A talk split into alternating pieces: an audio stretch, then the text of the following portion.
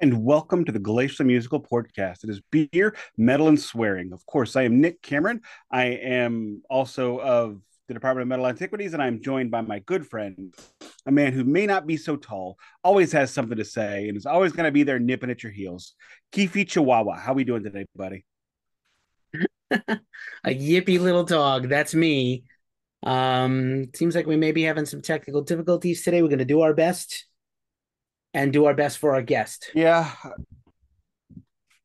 Yeah, it's uh, my my microphone or my camera is a little bit goofy. I apologize for that. So I'm going to look a little probably more attractive this week. So you're welcome, America and Canada and Uzbekistan. We've got no Uzbekistan fans that I'm aware of. But anyway, thank you for joining us. If you are here for our guest, who Keefe is going to introduce here momentarily, so you'll already have all that information.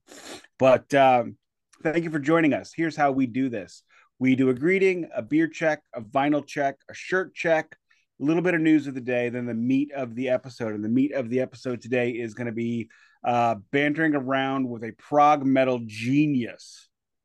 Is everybody ready for that? I'm ready for that. Um, based on your sample size of uh, what you listen to, I back that genius claim, but like legitimately, did you enjoy the music of our upcoming guest? Very much so. It was. Uh, I was not expecting an instrumental track, but I'm also not going to complain about an instrumental track. I, I, if you can take instrumental music without a without an overt message, without overt melodies, and get that across through your fingers, that's always going to make me very happy. And I will repeat that later. But today's beer for me is a new one for the podcast. Schlafly Tasmanian IPA featuring Tasmanian hops. Finger fudge, pour down the middle. And I've got a second one in reserve because I love this stuff. This is one of my favorite beers. Are you fe- are you feeling okay to quote Pink Floyd The Wall? You seem like very sniffly and nasally today, worse than usual. Is it uh, allergies? Just, Do you have a cold? Yeah, just allergies. I feel fine. I just gotta okay. I am not comfortably numb. We'll I get it. I get it. I get it. Day after day, a love turns gray. More singing. I have yet another Deftones beer, but one I don't think I have had before. This is the Deftones Ohms beer. I don't recall if I've had one. Uh, once again by Belching Beaver Brewery, and this is the Ohms Pale Ale. So you know this is going to be more my speed, not the stouty stuff that I snarfed and did not like. But um, I'm very excited. And uh, let's see, I have the I have the mic in a new place today. Let's see if it makes a difference. Probably not. Time for the pop. No, nope, nothing. Nope. Just wow. Just incorrigible. And finger fudge pour right down the pipe. Look at this bad boy. Ooh not attractive. Maybe we'll discuss the finger fudge pour with our guest because he is a beer expert and a progressive metal genius, as you said. I'm going to take a sip. Cheers to you. Cheers it up. Cheers. It is YouTube's happy hour. It is. Um, yeah, so Good times. That beer's delicious. I don't think I've had it before. Maybe I have. I'm not sure. Um, not on this show, perhaps. And uh, yeah, man, Deftones Belching Beaver collabs. They have many beers. This is a good one. Uh, there's only a couple they made I haven't had. Um, what is next? Shirt check. Give me a quick New, pause. Vinyl check. Sure. Give me a quick. Give me a quick pause. Thank you. Had to get some Kleenex. Uh, I also realized why I'm sniffly. Uh, today is Thursday, which has nothing to do with anything, which does not make it nacho night, but in fact, it was nacho night. So I had uh, jalapeno queso combined with chipotle queso, combined with uh, super spicy rice, combined with uh, super hot jalapeno peppers. So I could be suffering some after effects. And of course, I forgot to turn the rice cooker on. So dinner was a few minutes late. So extra quick wolfing down. But uh, next is the vinyl check. I will go first. And it is Los Red Hot Chili Peppers. Hey, that's kind of funny since I got chili pepper nose and it's the chili peppers. Come on, laugh. There's no laughter in Mudville with that album. Because the Mighty Casey has struck out. Did you listen to it? Yeah, I love it. Do you regret I your, don't- you love it? For 15 bucks. For 15 bucks, I also might love it, but no. Cool, uh, cool lemony color, lemon custard. This is the Target exclusive pressing. Uh, got this, like I said, 15 bucks before shipping on on Discogs. And you know, Discogs is just a wonderful place to shop. Uh, hopefully we'll see probably talk about Discogs here again in a few minutes with the news of the day. Discogs needs an app. That's what I don't like about them. I want Agreed. an app, Agreed. an app experience. Um, my vinyl check is cool. New vinyl I haven't checked on the show. And this is we discussed this that I was getting one, but here it is. This is the was supposed to be for Record Store Day Black Friday. This is the Sword reissue of Apocryphon or Apocryphon, however you say it. This thing is gorgeous. First they of all, have they have another album coming out on Record Store Day this year. Yes, we'll discuss in a moment. So just really quick, the the album cover has foil accents. hmm The gatefold is decent, not super remarkable. I think this was a shirt design. Yeah, yeah. The the back cover is splendiferous. Again, the foil imagery and the Are they sunflowers. putting on the foil?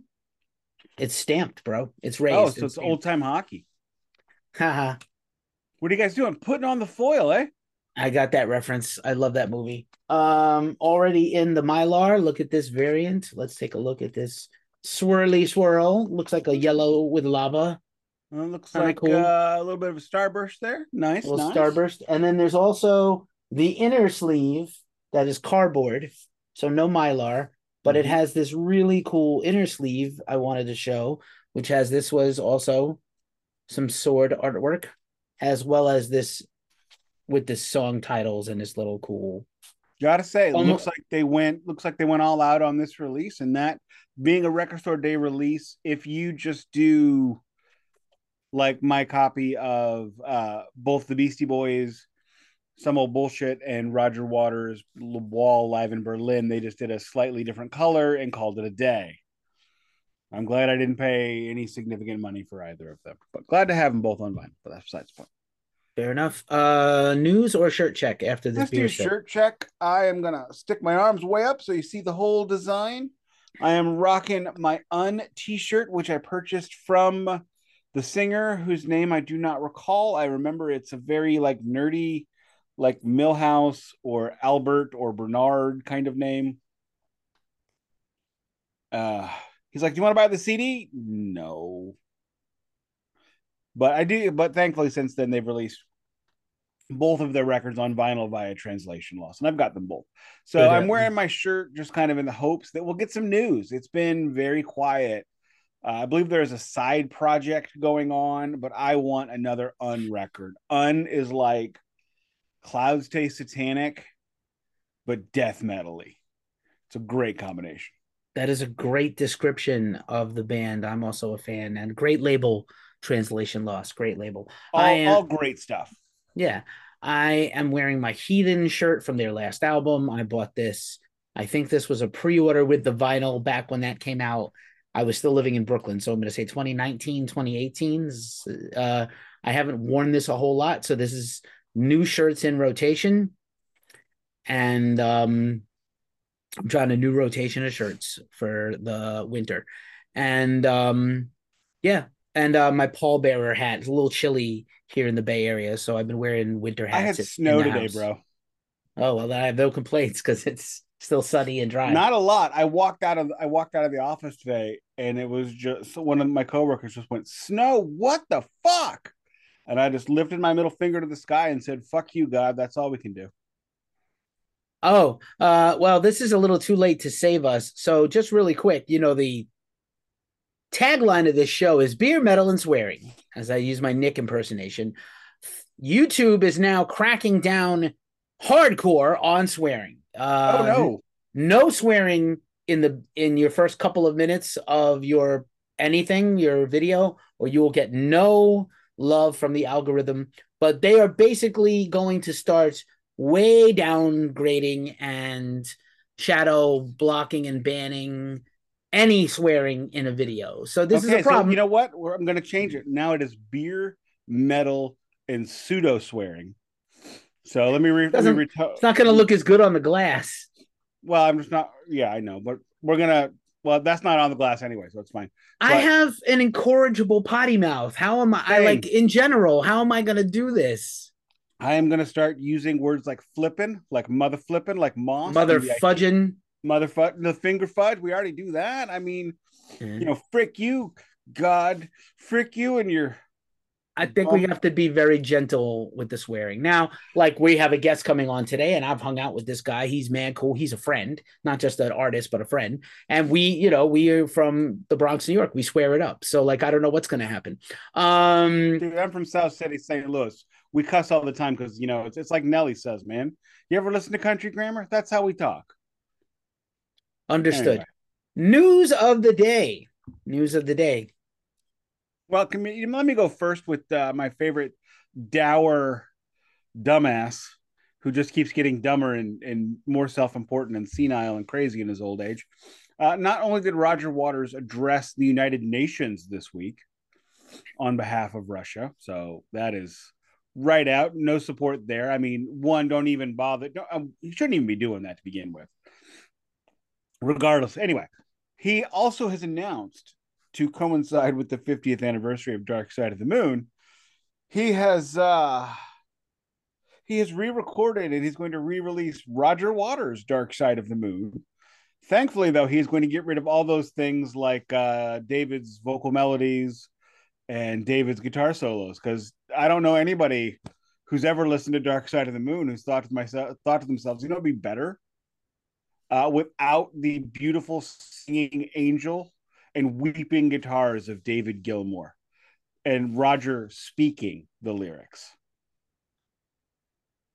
Um, yeah, it seems very petty. I mean, like, so the purpose of this, very similar to what Taylor Swift did. Taylor Swift and Roger, I never thought I'd be making this comparison. Taylor Swift was, you know, signed a horrible one sided record deal as a child, basically as a teenager. And her manager took all the money, like 90% of the cut, similar to Oh, yeah. Slayer.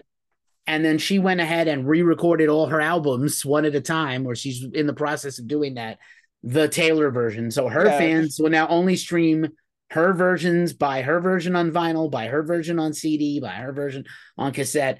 So Roger is gonna, I mean, like he is also Pink Floyd. He gets money from Pink Floyd forever in perpetuity. What purpose does are you gonna basically pirate a couple of pennies away that would go to you anyway? Let me just let me just break in real quick. Um, I will stream this once or watch it on YouTube once so I can hear it once. Uh, I am still buying, as I have on pre-order, the Dark Side of the Moon live edition coming out. I'm not buying the Dark Side of the Moon 50th anniversary. I have a spectacular pressing that I will maintain in my possession until I acquire a Japanese one. But I am the guy. I mean, I started an even podcast about this. You know, my other podcast, Department of Metal Antiquities, where we talk about forgotten albums. That's you know, albums that came and went by name artists. That's like my thing, man. It's always excuse me. I'm I'm choking on my own bile here. It's always been my thing. I have no interest in this. And If I that's saying a lot. You have more Roger stuff than anybody I know, really. Uh, that really yes. is saying something. Uh, it's pretty petty and it's pretty dumb. And in wake of the other recent stuff, we don't have to rehash it again. If uh, I could not listen to this at the tip of my fingers, I would never hear it. This is never going to be played on the radio. This is never going to be a hit. When KSHE95 is going to play Time or Breathe, they're still going to put the needle on Pink Floyd, not Roger Waters. And He'll, he'll get a cut. He'll put out a single. It'll probably be time or it'll probably be us and them. He'll put out a single. It'll get some play. He'll get some spins. His fan base is ravenous. The people who are still on Team Roger are ravenous. They'll buy it. They'll file. I'm But team. I'm the teamiest of Team Roger, though, You really are. Uh, but it's and this is my jam. This is some corny shit. Yeah, this Yes. is some corny, corny, corny shit. Uh, before we go on to the, I don't, we'll debate about having the third item or not, but let me interject with the second most onerous person in all of rock or metal music. David Mustaine, David Scott Mustaine cannot help himself. No, he cannot. He cannot stop talking mess. See what I did there? Not Ooh. the other word. Cannot stop talking mess on people. So David gave a wide-ranging interview to Guitar World. So many things he could talk about, including his incredible prowess, the pretty great The Sick, the Dying, and the Dead album that came out late last year. What does he talk about? Metallica. Metallica. Now he was asked, so the questions are pointed at him, and he's going to just answer when he's asked, right? And he says, you know, Metallica, I don't know why, you know, so I think the question was asked him, like, why hasn't Metallica taken Megadeth out on tour? They did actually 30 years ago, and it was the infamous tour. They did like a mini run of tour dates with Metallica, Black Album Metallica, Rust in Peace Megadeth. I forgot who the third band was, might have been Suicidal, could have been somebody else. And that's the infamous tour where they played in Dublin and Dave shot his mouth off about the troubles and they fired That guns. at was with Metallica. So Oh, if they never did a thing with him ever again after that, you could understand why. Completely understand. And so, but David shoots his mouth off. Metallica's scared to take us on tour. And let's face it, Megadeth, right this second, better, you know, pl- maybe perhaps better players than Metallica, surely. But nobody, you know, Metallica's not scared to take them out. Clearly, Metallica doesn't need to take them out. Megadeth needs Metallica. Metallica doesn't need Dave or Megadeth. And he never am- understands that. I will say one thing about this news story, and I will move on because I don't need to comment about Dave's baby sick. Um, I have seen Metallica three times. I've seen Megadeth a minimum of three times. I've lost count, and I will tell you, uh, a couple of those shows were not really enjoyable. Megadeth does not put on a spectacular show. Sorry, I Um, I, I would say that- they're just not yeah. terribly entertaining. I would say this, Dave. It depends on who's in the band. I think uh, diff- With Marty, it was super boring. yeah, he just stands there, and I'm very stoked. I will say on a positive note, Marty is going to rejoin Megadeth, not for the whole show, but he's going to be a special guest at their upcoming show at Budokan. Like all the things Oh. that Dave, all the things that Dave could have talked about positively. How great it is to play with Kiko, how great Dirk and James are alive, all these things he could have did, and he talked about Metallica. It's just super hel- hateful and lame. And uh, as somebody on Reddit, when I shared the story, pointed out, uh, Megadeth had to open for Five Finger Death Punch in America. Five Finger Death Punch opens for Metallica all over the world. Rest my case. America, yeah, and in America, but all over. right? Um, I rest, I rest my case. Um, Oh, I we- could have had free tickets to see Megadeth at in, in an arena show because there weren't enough tickets sold. I I have seen Megadeth like 25 plus times. I've seen Metallica the almost the most now, probably like 36, 37 times. And a lot, a lot, uh, yeah. It's and there are times Metallica has had poor shows, and Oh, then yeah. other times, and other times they blew me away. Luckily, most of the last bunch of shows I have seen from Metallica have been exceptional, and the last couple I saw from Megadeth were solid to great. Um, and again, they play great, but just yeah, it just is what it is. I, I love Megadeth. I love Dave. I wish he would. I understand how hard it is to get over things. He needs to work on himself still.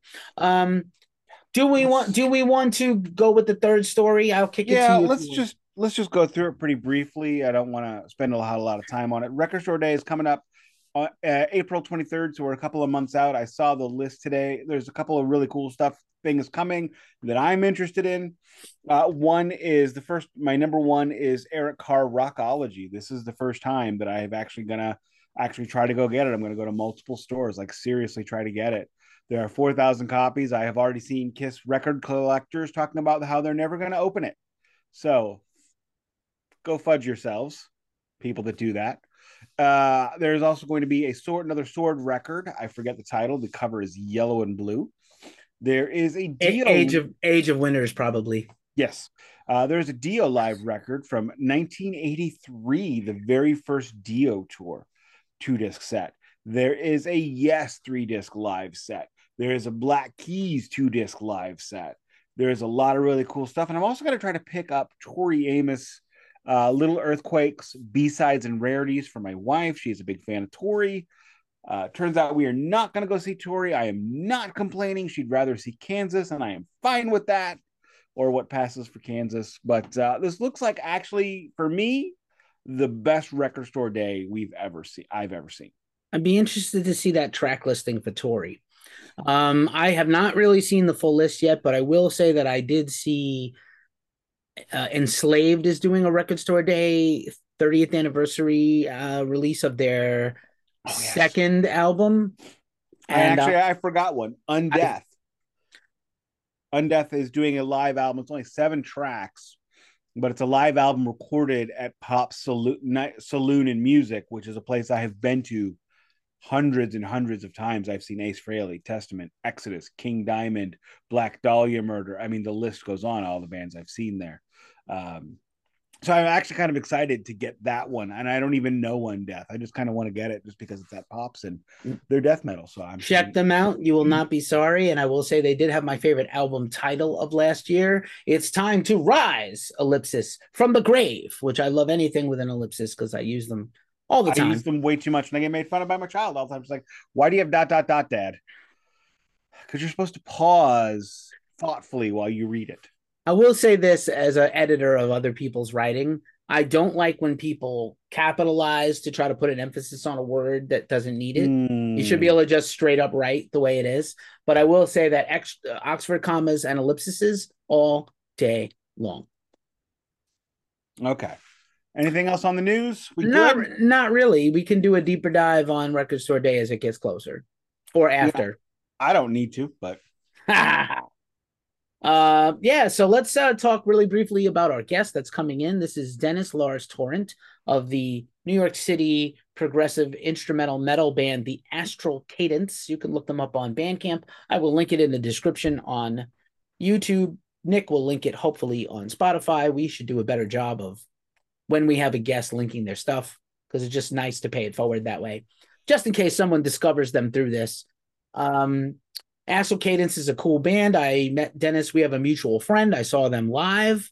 They're very much like a heavier version, like Dream Theater with no vocals or keyboards, like except better. Animals as leaders, uh, yes. with less, less djent but more metal, if yes. that makes sense, heavier. And they're very pro, like very prolific and and uh, interesting musically. I believe they have new music coming out this year. We can ask Dennis that question. Dennis is also an expert level beer enthusiast. He is a beer expert. Uh, one of my favorite things is to see him check in places and drink fancy craft beers. So, beer questions tonight, Nicholas, if you want to nerd out, and I will be a third wheel on that conversation as not a non expert.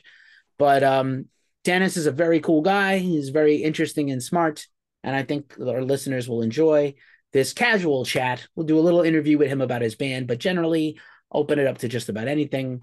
I will pause this this recording, let Dennis in, and we'll continue from there. As I knock my glass over almost. And we're back with our guest from the Astral Cadence, Dennis Lars Torrent. How are you doing, brother? Not too bad. How are you guys doing tonight? Or evening. I Very say, good. Since you guys are three hours behind. nice. I am. Uh, I'm one hour behind. Oh, you're an hour behind. Wow. So we are. Uh, we're Central, East, and West Coast. yeah, I am. Uh, I'm sitting. I'm sitting in the three one four home and Nelly. You know, which we talk a lot about on this show, which we probably shouldn't. I mean, there's got to be some other bands from St. Louis worth talking about that are not Nelly. We also talk a lot about the Urge, because I love that band from the '90s. Oh, and, uh, oh my goodness! You just hit a, you just triggered a nerve. I just watched uh, Pulp Fiction the other day, and of course, "Girl, You'll Be a Woman Soon" was on that soundtrack. So no, that's Urge Overkill. Yeah, that's ah, Urge Overkill. My fault, my fault. But but they're a cool band also. No disrespect, and I love that band. But uh, yeah, nineties. Yeah, yeah, yeah. the Urge was a uh, third wave ska band from St. Louis that almost made it out but not quite. I mean, they all they did a whole tour opening for Korn and Limp Bizkit. I'd say they made it somewhere. Like yeah, but that that was wow. their last tour. They got dropped after that. Oh, that's that was that was the last gasp. Um, the the singer owns a hot dog stand now. And he makes amazing uh flipping hot dogs, uh Steve's hot dogs. But um, I'm sorry, we can't cuss anymore. So I gotta. Yeah, YouTube is gonna start being a, and... a YouTube's gonna start being a literally the, ta- the the tagline of the show is beer, metal, and swearing. And actually, we probably should have had vinyl in there all along anyway, because we talk about vinyl as much yeah, as any more than anything. But um, beer, metal, and swearing, and now like YouTube is about to crack down on all swearing. Used to just be don't swear in the beginning of the video, and I have a potty mouth. Everybody knows. But um, you know, I know Dennis for a few years. Dennis, beside being an awesome dude and a good friend, he is a hell of a musician in a killer band.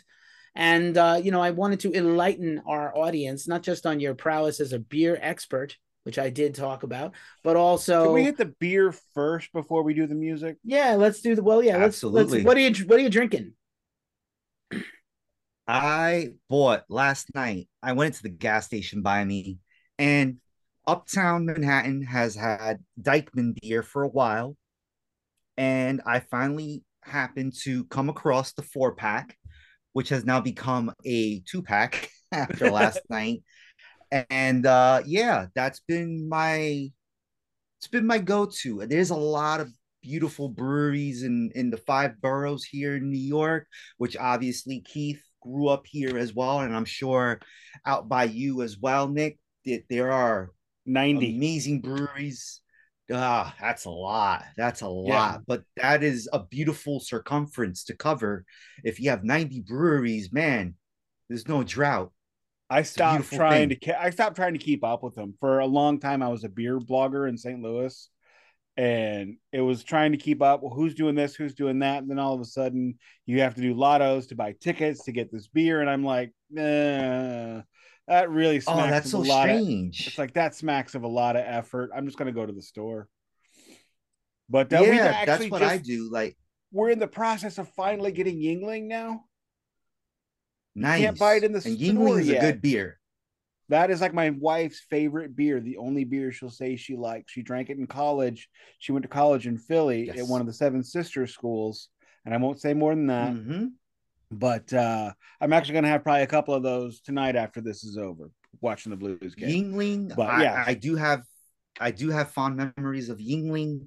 Uh oh my goodness. Doing I was on tour with one band uh prior to the current band that I'm with. Unfortunately, we had a a hell of a great time and I don't remember the gig, but I heard that the gig went well, but I don't remember one inch of it. oh my.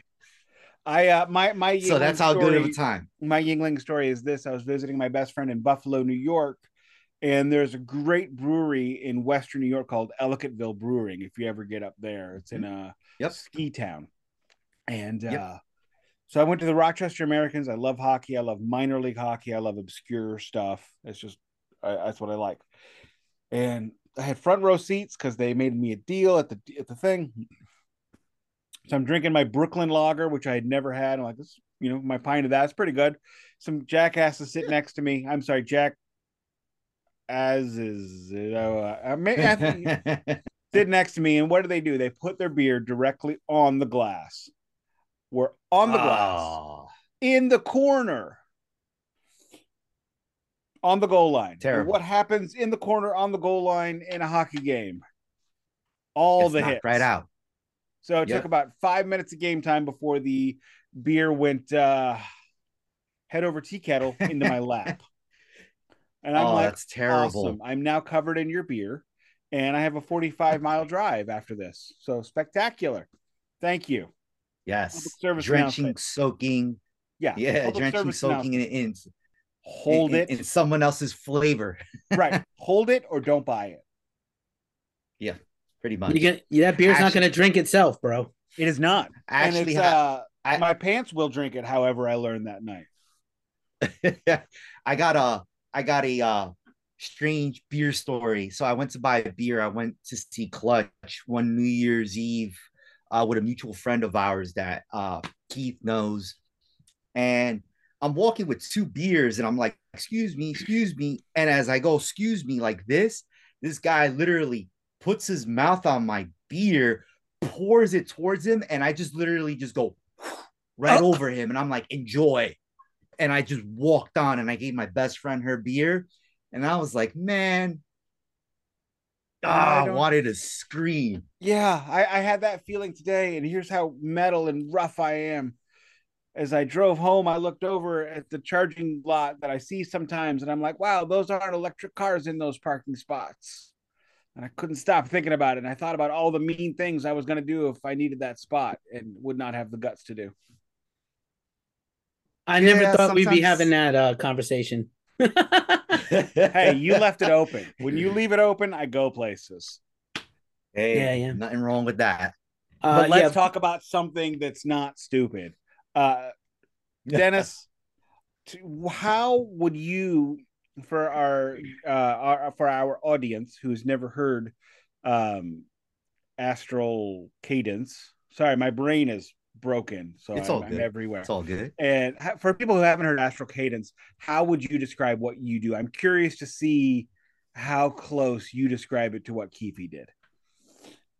It's it's experimental, obviously aside instrumental. It's experimental. It's heavy. It's groovy. It has other qualities of other genres of music. It could have a rock vibe. It could have a metal vibe. It could go anywhere between uh, Animals as Leaders to Plini to all sorts of other like not your casual go to music catalogs or types of music, but we have other things like almost Chimp Spanner ish. And we fit such a weird niche of of bands. We could play a death metal show and we're aces. We could play uh a indie show and be the heaviest band on it and still be liked. We played a rock show a couple of years back and we were like, we're sore thumbs in this. And we still we got a great response. We actually did a slam show one night and this was at Gold Sounds and a bunch of bands that are now like up and coming all loved us and we've remained in contact and, and and to me i was i was floored because again i don't expect to fit but we for whatever reason we end up fitting all these different styles of music. So again to clarify we have a lot of different uh atmospheres that we cover musically and you know musically. It, it's just it, it could fit a lot of different areas a lot of sound- areas that people would call it gray. If I could jump in, it sounds a little bit like Yeah. you were slightly surprised by the the Swiss Army knife appeal of astral cadence. Yeah. How I am how- become- I mean, how do you use that to your advantage? Obviously, besides playing several different kinds of shows. uh to my advantage well to our advantage uh when i approach a promoter i let them know the bands we've played with so they don't feel like hey uh, i don't know if you're gonna fit they once they see and they go oh i booked these bands or this venue loves booking these bands why not it, it's, it's just it, it makes it a lot easier for promoters uh and also leaving New York, which which really helps out a lot. When we played outside of New York a lot often, south and west and north and, and northeast, it really helped out a lot because a lot of the bands that we played with were already in these areas. So it really helped us bring our staple of of music to all these different areas. So it was really helpful. Very cool. What do you have coming up for this year? What do you got planned? Uh, there's one show on the table for April, but prior to that, we are, and I could actually say this and and and feel very proud of it. We're gonna be going to NAMM for the first time all together cohesively, and Just real quick, tell our tell our audience what NAMM is, because not not everybody is going to know what that is. Very cool. I know what is that is, basic- but NAMM is basically your favorite uh, luthiers of your instruments or your favorite electronic maker for your music desires, including production. For those of the for those of us that are in production, who do lighting, video, audio, and staging and rigging, that's also a part of NAMM. So it brings the entire entertainment industry into one culminating weekend, which is amazing. And NAMM, if you are a guitar player and you are a, I don't know, you're a huge Kiesel or Dingwall fan, for for bass players hey go there you know and and and you might meet your favorite musicians like some guys love Tosin Abasi and they love you know Abasi guitars. You want to meet Tosin and you want to play his guitar? Why not? It's a it's a no-brainer. This is the episode of this show where we have mentioned animals as leaders in Tosin Abasi more than any other show. For sure. And he deserves he deserves all the mentions. I have never been to NAMM. I wish it wasn't in Anaheim of all places next to Disney World, but uh, I know people oh, who've gone. Goodness. We've covered it as a website for Ghost Cult Mag, and uh, you know, I know Omar got to like be within like five feet of Stevie Wonder, which was like a big thrill for him, who grew up listening oh. to Stevie. um, and other people. And I know many people who just go to hang out. I think it's more of a like similar to Comic Con when it was like a little yes. thing. It was a little more intimate. I hard to say that a thing at a giant convention center could feel intimate, but my impression, having not been, is that now that it's open to fans as much as it is to industry, it's a the the shine is off the rose a little bit. That yeah. being said, I'm sure still if you are passionate about the music business, gear, and and like the highest caliber musicianship, you want to go. And so they still do well. I know uh, I did a really infamous interview with uh, um, Misha Mansour of Periphery, who has a gear company, of course, is a pedal company and a software company. And the year that NAMM didn't happen because of the pandemic, I was like, oh man, I can't, uh, you know, I'm so sad for all the dealers who are going to lose a fortune. And he dropped this bomb to me. And this like irritated a lot of people, not at me, but uh, he was like, "Oh yeah, if you need NAMM to make your sales for the year, you don't have a very good company because you're depending on something that you don't have control of." He's like, "I know that if we just stop going to NAMM," and he's like, "We talked about never going to another NAMM. Uh, we sell our gear. Our gear sells. I know we have a certain fan base that is waiting for the next thing we're going to put out." and they will continue to buy our stuff. And so if I don't ever do another convention, he's like, actually, I hate them. he hates them. He loves meeting one, the fans. He doesn't like doing the rigmarole. That's one thing I've always wanted to do. I've always wanted one of my companies to send me to one of these trade shows, and they never do because I know that I would be awful at it. But I'm not going to tell them that. I want I, I, want the free steaks. I just want the free steaks. Trade shows, I I honest, I I honestly say this: trade shows are a must for everybody to experience at least once or twice and then get that under their belt so they could get a better interpretation of it and then know for sure if it's for them or not. At first, I was apprehensive. I'm like, man, I'm traveling from New York all, the way to another state I'm kind of familiar with because I've been in and out of California numerous times through tours and through work and through other reasons. Uh, but at the end of the day, it was like, you know what? Yeah, I'm glad I made it out here because you never know. And also with the work with the line of work I do, I put together trade shows here in the city.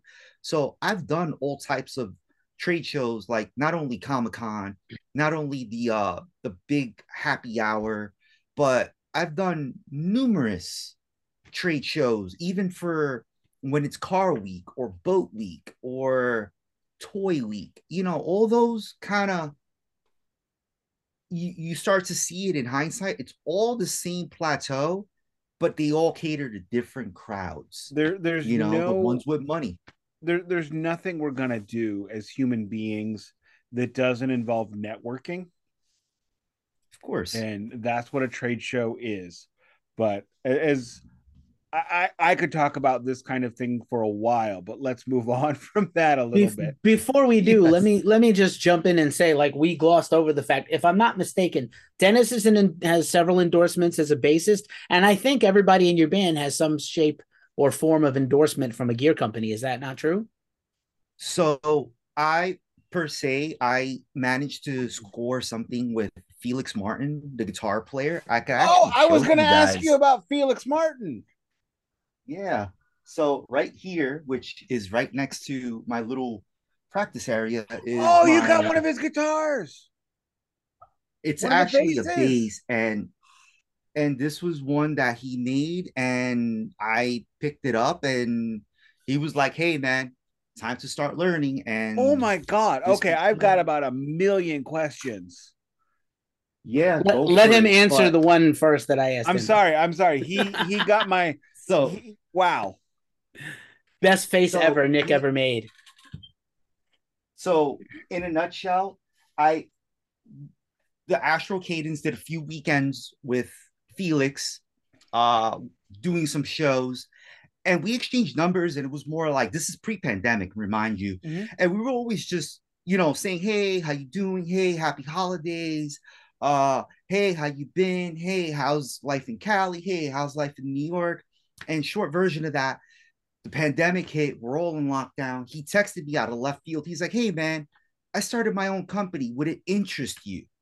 And all I said was, yeah, just let me know. That was it.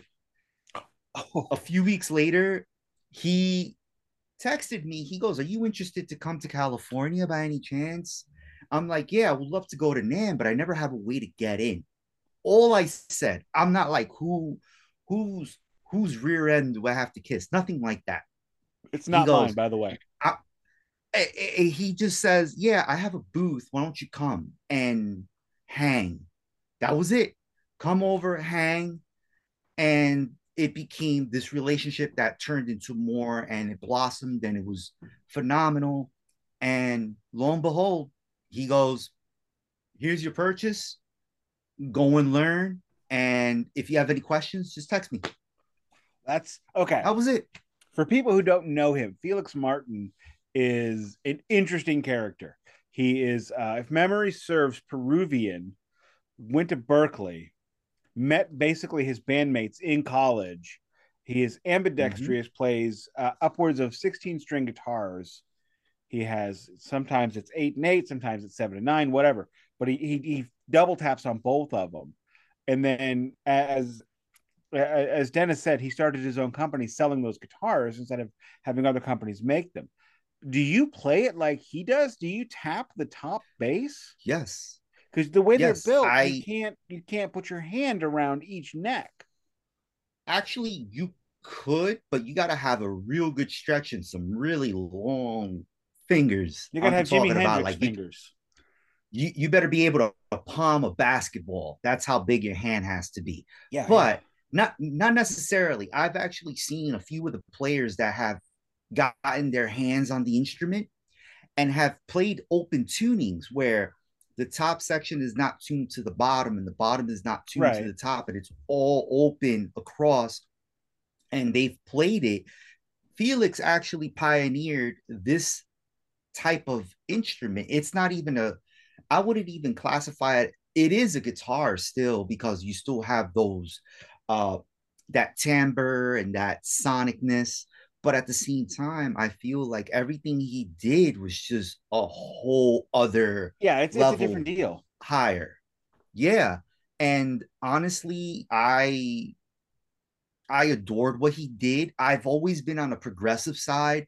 I've always been into just musicians who who brought more to the table than the table already had to offer. And it's just like, wow, to see that and to see him make basses and have guitar players kind of take his motif, his style, his character and up that even further. You got guys in the FM guitar family covering Metallica on these instruments. You got guys covering Smashing Pumpkins for crying out loud. It's just like if these people could cover and you can create, that's what I got to say. And we all have the ability to.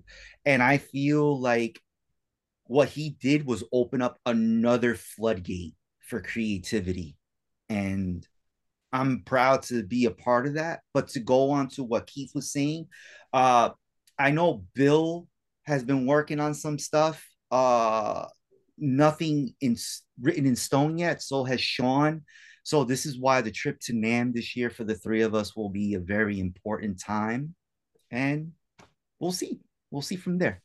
Any uh any thoughts of get I know it's like impossible because the whole town is flooded with tributes and all-star jams and shows, but any thoughts of booking any gigs while the three of you just happen to be on a different coast or that's out of the question?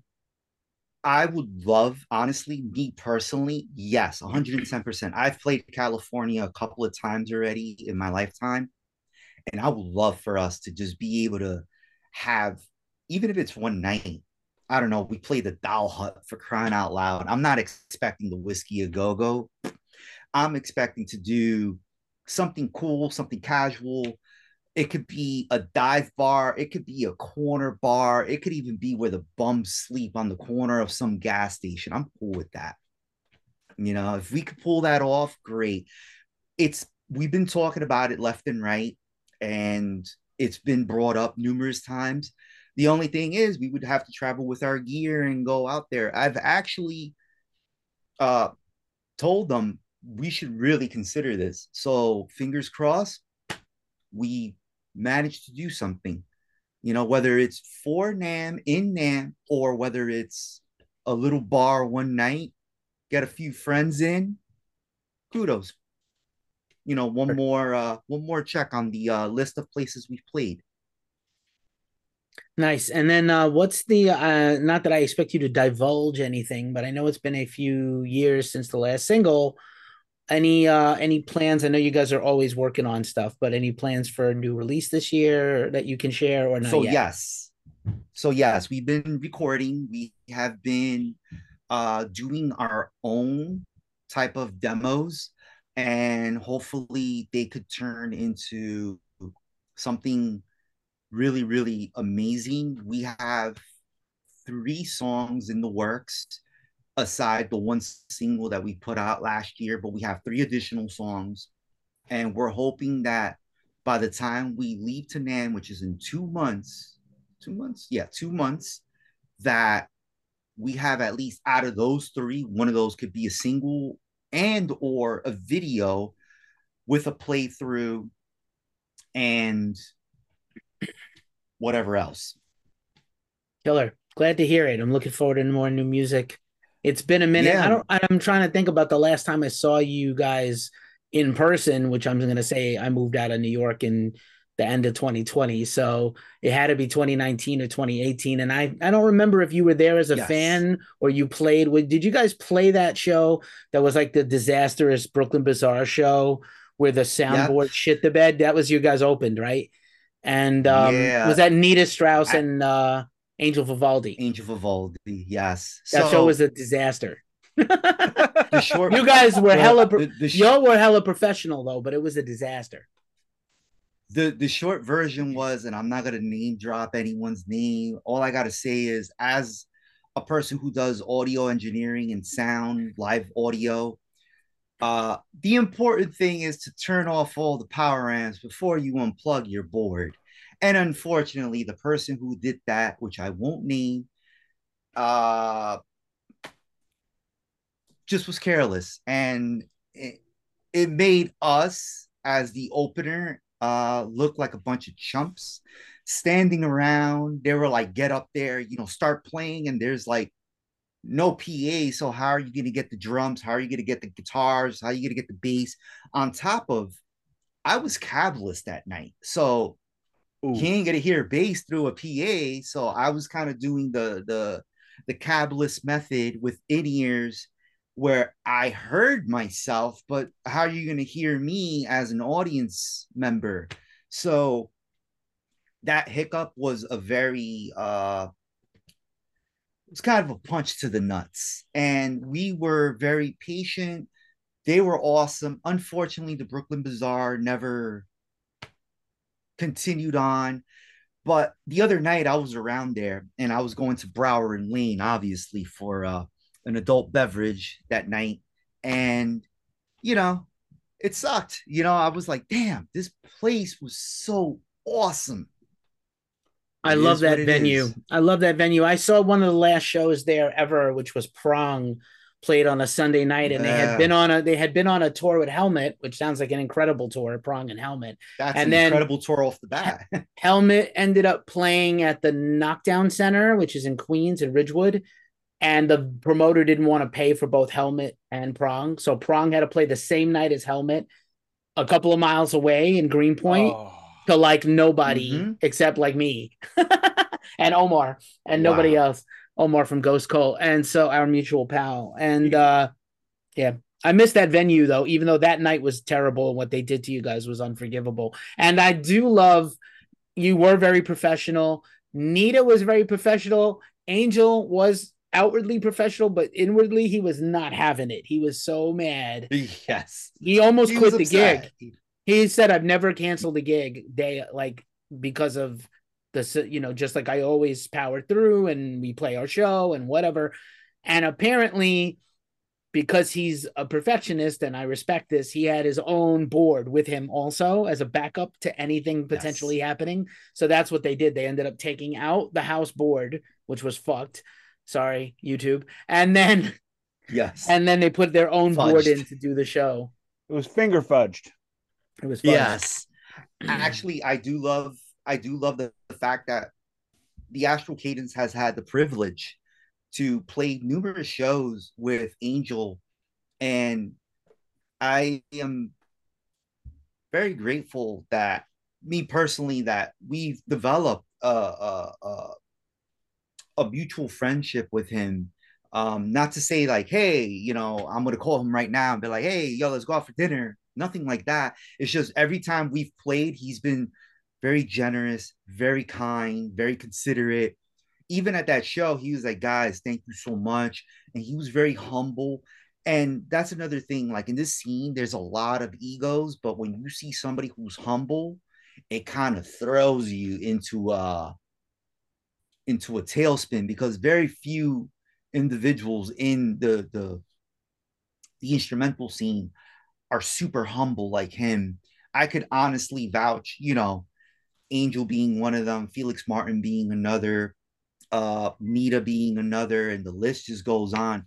We've been very fortunate to have had humble musicians uh, allow us to play with them. And I could always, and I could even speak for the guys, say thank you to those people and be like, you know, we owe you a huge, you know, amount of gratitude for allowing us to be on your show and letting us play to your audience because that really helps. It helps out a whole lot. And I wish there was more of that camaraderie in the scene, but that's a little bit off topic. But no, it's it's for people- completely. I, I I'm just gonna. I'm sorry. I got the idea. it's all good. It's all good. the the leg up idea is something that everybody in every scene everywhere needs to come up with. If I love your band, I'm still going to buy your record if I like this band too. If I like your podcast your YouTube channel, I'm still going to watch you just cuz I like this one too. You know, we we we all yeah, we everybody don't close the door behind you. Give everybody a fist Never. bump and a leg up. That's Yeah. I'm sorry. yeah. My so, soapbox that's over. that's the way it should be. No, it's it should be that way because we all can achieve something together as opposed to so divided and I just feel it would be much much better. That's just my personal agree. two cents in that. completely agree. I'm gonna, I'm gonna put you on the spot for a second. So we we we were like we were trying to figure out like what you know if any di- we didn't need a direction, but what direction to go in on this show, and like you know rather than do one of our try to do a tent pole thing about because progressive music is so vast, right? It could be anything. It could be almost every Yes. every subgenre of rock and metal has a progressive sub subgenre. But I want to I'm gonna put you on the spot a little bit, friend and uh, don't hold it against me, but I'm going to bring up a band and I want to get your opinion of this band. I don't think Nik has one. I have a definite one. Let's talk about Polyphia for a second, right? Because Polyphia is like the girl with the curl right now. Polyphia has become like the progressive band for people who don't know what progressive music is, kind of like Animals as Leaders was 10 years ago. But I want to like what like yeah, you just you know what what is your take on them as a band? What how do you feel about their last record? Uh, you, you know you will die. Uh, young, young, talented, extremely pushing the envelope. I feel that they took everything that has been up and coming and turned it into their flavor. And I feel that's how it should be. Bands that take things that have been coming up within the past 10 to 15 years, even 20 is pushing it. But 20 years, if you take a 20 year window and whatever that genre of music is, and you take it into your own hands and you spin it in your version and you do it in such a tasteful manner. That's how I feel what Polyphia is. Even Chon, that's another one. Like they're they took something that was 20 years in the making and spun it and made it their own. And I think that's what bands need to start doing spinning it and making it their own rather than, oh, hey, I'm just going to do what everyone's doing. Anybody could do that. But if you take something and you make it your own, as in your band already has a sound and you're developing that and you're going in this uh scale of whatever the music you're following is i think that's just going to get you further and further up the ladder. It's just adding to the beauty of what is already existing and taking that further forward. I, I don't have an opinion on on the the artist that's being discussed as Keefe pointed out, but I, I love exactly what you said is filter everything that's come before you through your personal self. And I mean, think about how many artists we have read about, we have heard about where they said when we first started, no one would book us, no one would play us anywhere because we didn't sound like anything else. And then the next thing you know, they're headlining Lollapalooza. Right. um, I, I think Polyphia is great. Obviously, their musicianship is ridiculous. And the fact that they became like the mainstream, like a, a similar to how like like hipster people were into black metal suddenly like three four five years ago uh, you know, don't talk about Deafheaven. I'm not talking. I love I love Deafheaven. They're here in my backyard in the Bay. But um, I was about to say Torche the band. They're they're kind I'm, of up there. In the, yeah, to, they're breaking. They're breaking up. They broke up, so I'm sad. I saw their last ever. Oh, I saw their last so ever sad. show. I love that yeah. band. Yeah, they just live in different parts of the country. It's one of the like the pandemic is what broke them up basically and um, yeah. time to do other things. I think the you know the main guy of the band, Steve Brooks, decided he wanted to do something else and not do the band anymore. So I think those other guys are going to try to find a way to go forward as a different band. And it's a shame because they were again a critic's darling. And I think the funny thing, uh, Polyphia absolutely backs up. They have incredible talent. They're getting massively popular. But I think it's just ironic or unironic. I'm not sure which one that like it's not easily digestible music for the average person right of there's course. no got, there's not really mind you there's not like an inherent pop catchiness to them even though their music has a lyrical quality so it's just i find it interesting i'm not a hater at all but i don't i i hear people talk about them and i'm like what are you hearing because I, I it's not that i don't hear it but when i hear like a normie I guess I'm being gatekeepery, but when I hear like a not rock or metal person talk about that band, it's like, okay, here's a band. I'm glad you discovered them, and maybe it'll lead you to discover other bands. But also, it's like, you know, not like this you're not is... allowed, not that you're not allowed to discover a new band and like them way outside of your box, but it's just weird to me. That's all. I feel like if you're young and you just discovered them, that is like kind of when I was in junior high and I discovered Type O. Not the type of band that people were like, yeah, I'm gonna go, I'm gonna go buy that album and, and, and, listen to it. You know, like I'm just making fun of people that that that are super enthusiasts, and you just discover this band, and it's just like, what am I listening to? I think that's what it is like for younger kids discovering Polyphia how you and I probably discovered when we were in elementary and junior high school when we discovered Type O. I never discovered... did figure out what Type O was doing. I, I never could figure it out.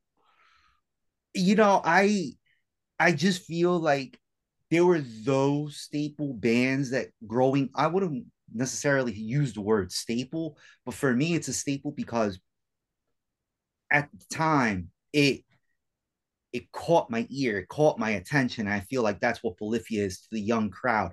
Older people, on the other hand, uh, like us, for example, either love it or hate it, or are you know you. I think Type O is tolerate great, it.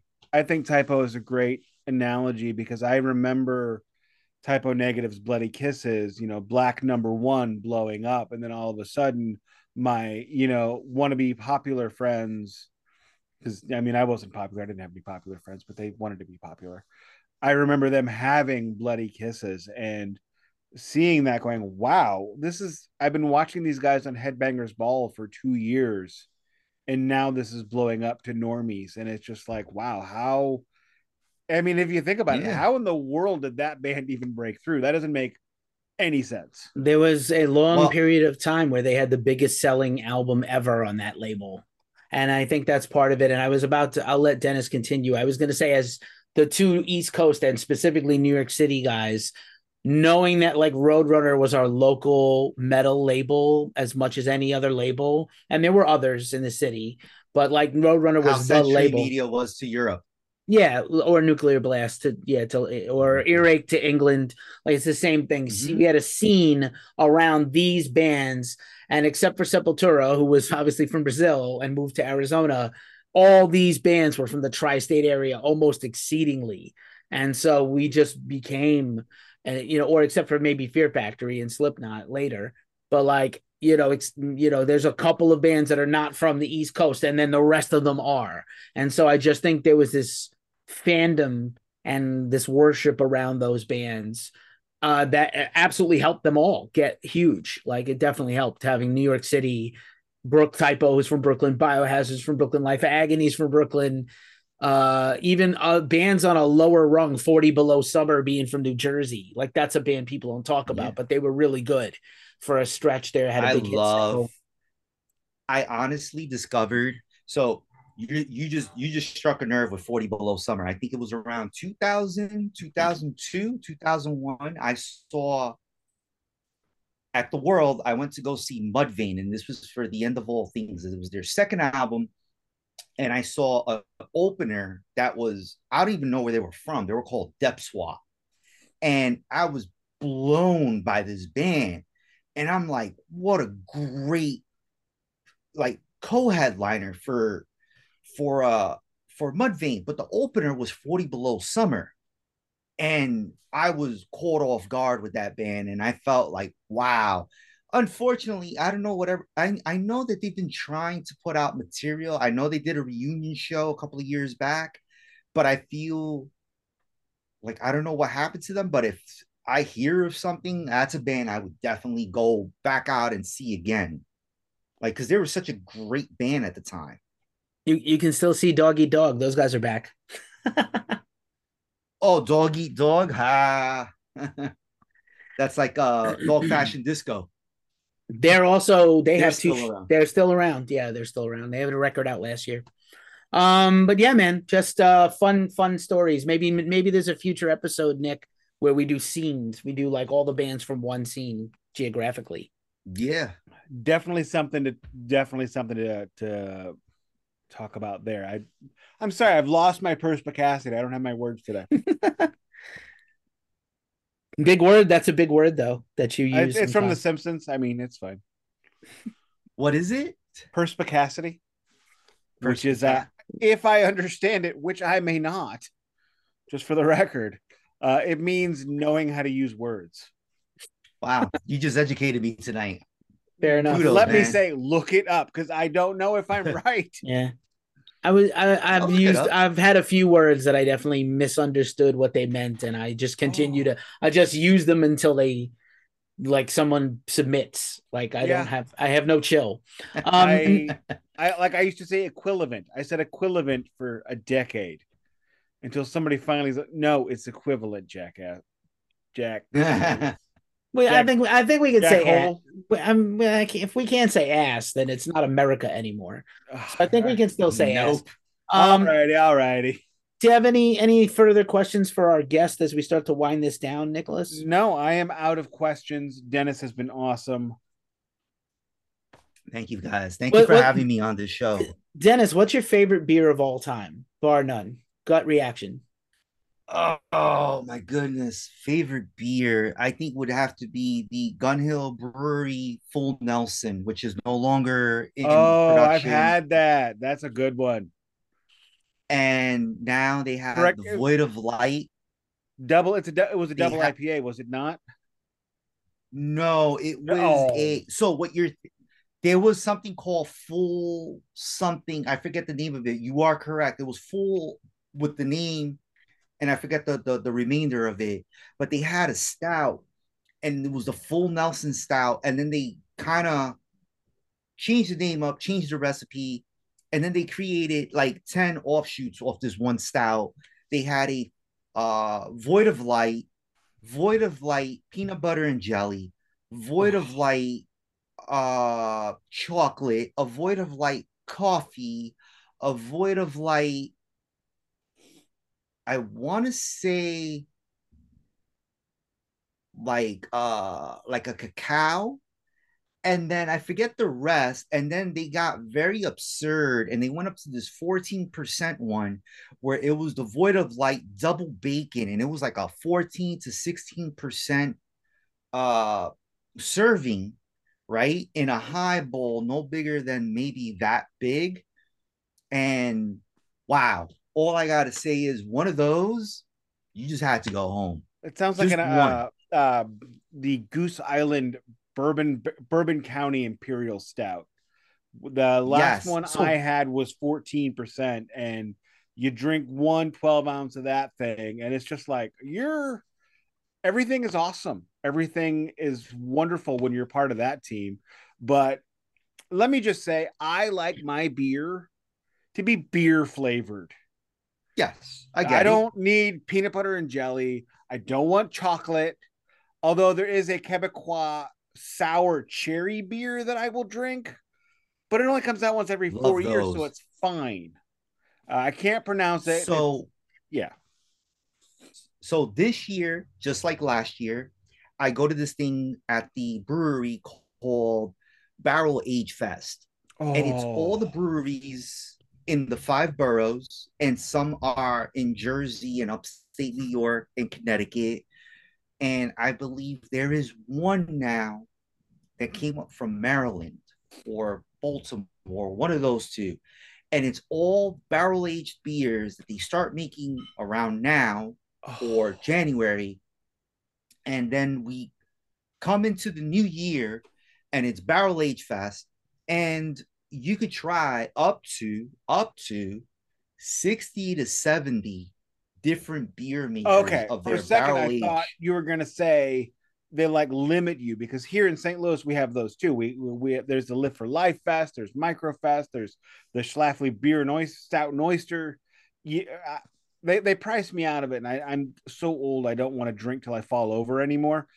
And no, you don't want to do that. You definitely I want to taste it. I definitely used to, and but huh. I, we've never had anything that specific. I don't know how long I would last at a barrel aged festival because barrel aged stouts usually start the conversation at 10% ABV.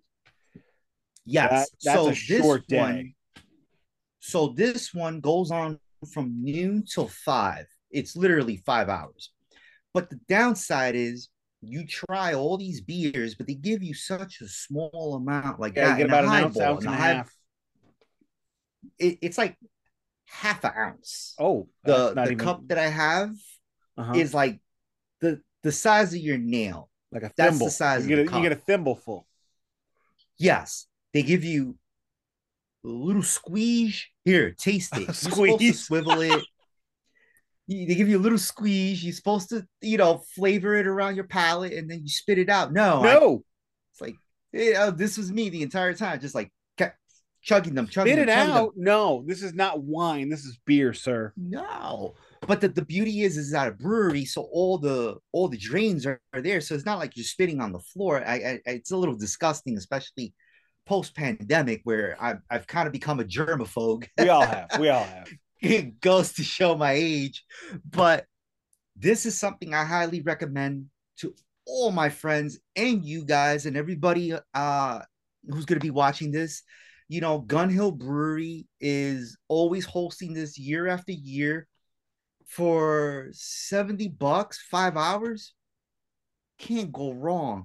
And you get to buy. So, like, if you try something, I try your barrel aged, I don't know, sour or stout mm-hmm. or this random IPA that you aged in like a uh, triple oak cherries you know, it's it's gonna be phenomenal. And I could actually buy it from you or from Keith, and I'm aces, and I'll take that home as sideways as I'm walking out of there and get home and put it in the fridge and then have it whenever I want. Very They'll cool. sell you a champagne sized bottle of Oh, everybody's stuff. oh, very cool. That's that's amazing for like I don't know. The bottles roughly are anywhere between twelve dollars and twenty five dollars, which That's uh, not bad. It's it's kind of it's Finish your thought. I'm so sorry.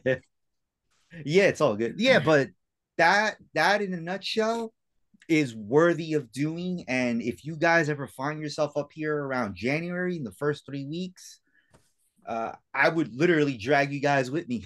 I So would we I would happily it. go. Yeah, if we're ever Uh, in New York together, you wouldn't have to drag me. So Gun Hill Brewery, just really quick as we wind this down to the end. Gun Hill Brewery is in my Mhm. old stomping grounds, literally almost my old neighborhood, just about 15 blocks from where I grew up or less. Uh, I also yes. spent a ton of time in that neighborhood historically. So yeah, great. I'm super stoked that it opened. I had been there twice. It was really fun. Uh, also the Royal Coach Diner is right there. Many good and bad memories of that place Right across the street. still open somehow. I'm sure they'll never close. Um, yeah, man. Uh, Dennis, been a It's a blast having you. It is a staple, but it's also Thank like not a not the best idea. Uh, not the best place to go. But thanks for being here. Sounds We like the drawing board at Gravois, Gravois and Chippewa. They got the worst location in the world, next Yeah. door to the sex shop, across the street from the uh, place where the cops show up uh, every day. All right then. Yeah. Uh, I, I think it is my turn to take us home on the outro. So I shall. And uh, once again, Dennis, thanks for being a great guest. I thought you would be, and you proved me correct. Thank you. It is. Thank it was you a so much. great, great honor, great fun chat, and just seeing where it goes. And uh, I had a blast. Thank you very much for joining us. Yeah. Thank you. Thank you so so much, guys. Kindly. I appreciate it. This is phenomenal between beer and metal and music in general. I think this is Sadly, no swearing. They took that away from us. But well, we st- still managed ah, whatever. we still managed to swear. This has been the Glacially Musical Podcast. I'm your host, Keefe, the co-host Keefe. The host is actually Nik. I'm just the co-host. Our guest has been Dennis from the Astral Cadence. We will link all of his jazz in the description so you can check out his band and support him on his potential new music coming up very soon. As we say every week here at the Glacially Musical Podcast, it does not play in Peoria, but maybe someday the Astral Cadence will.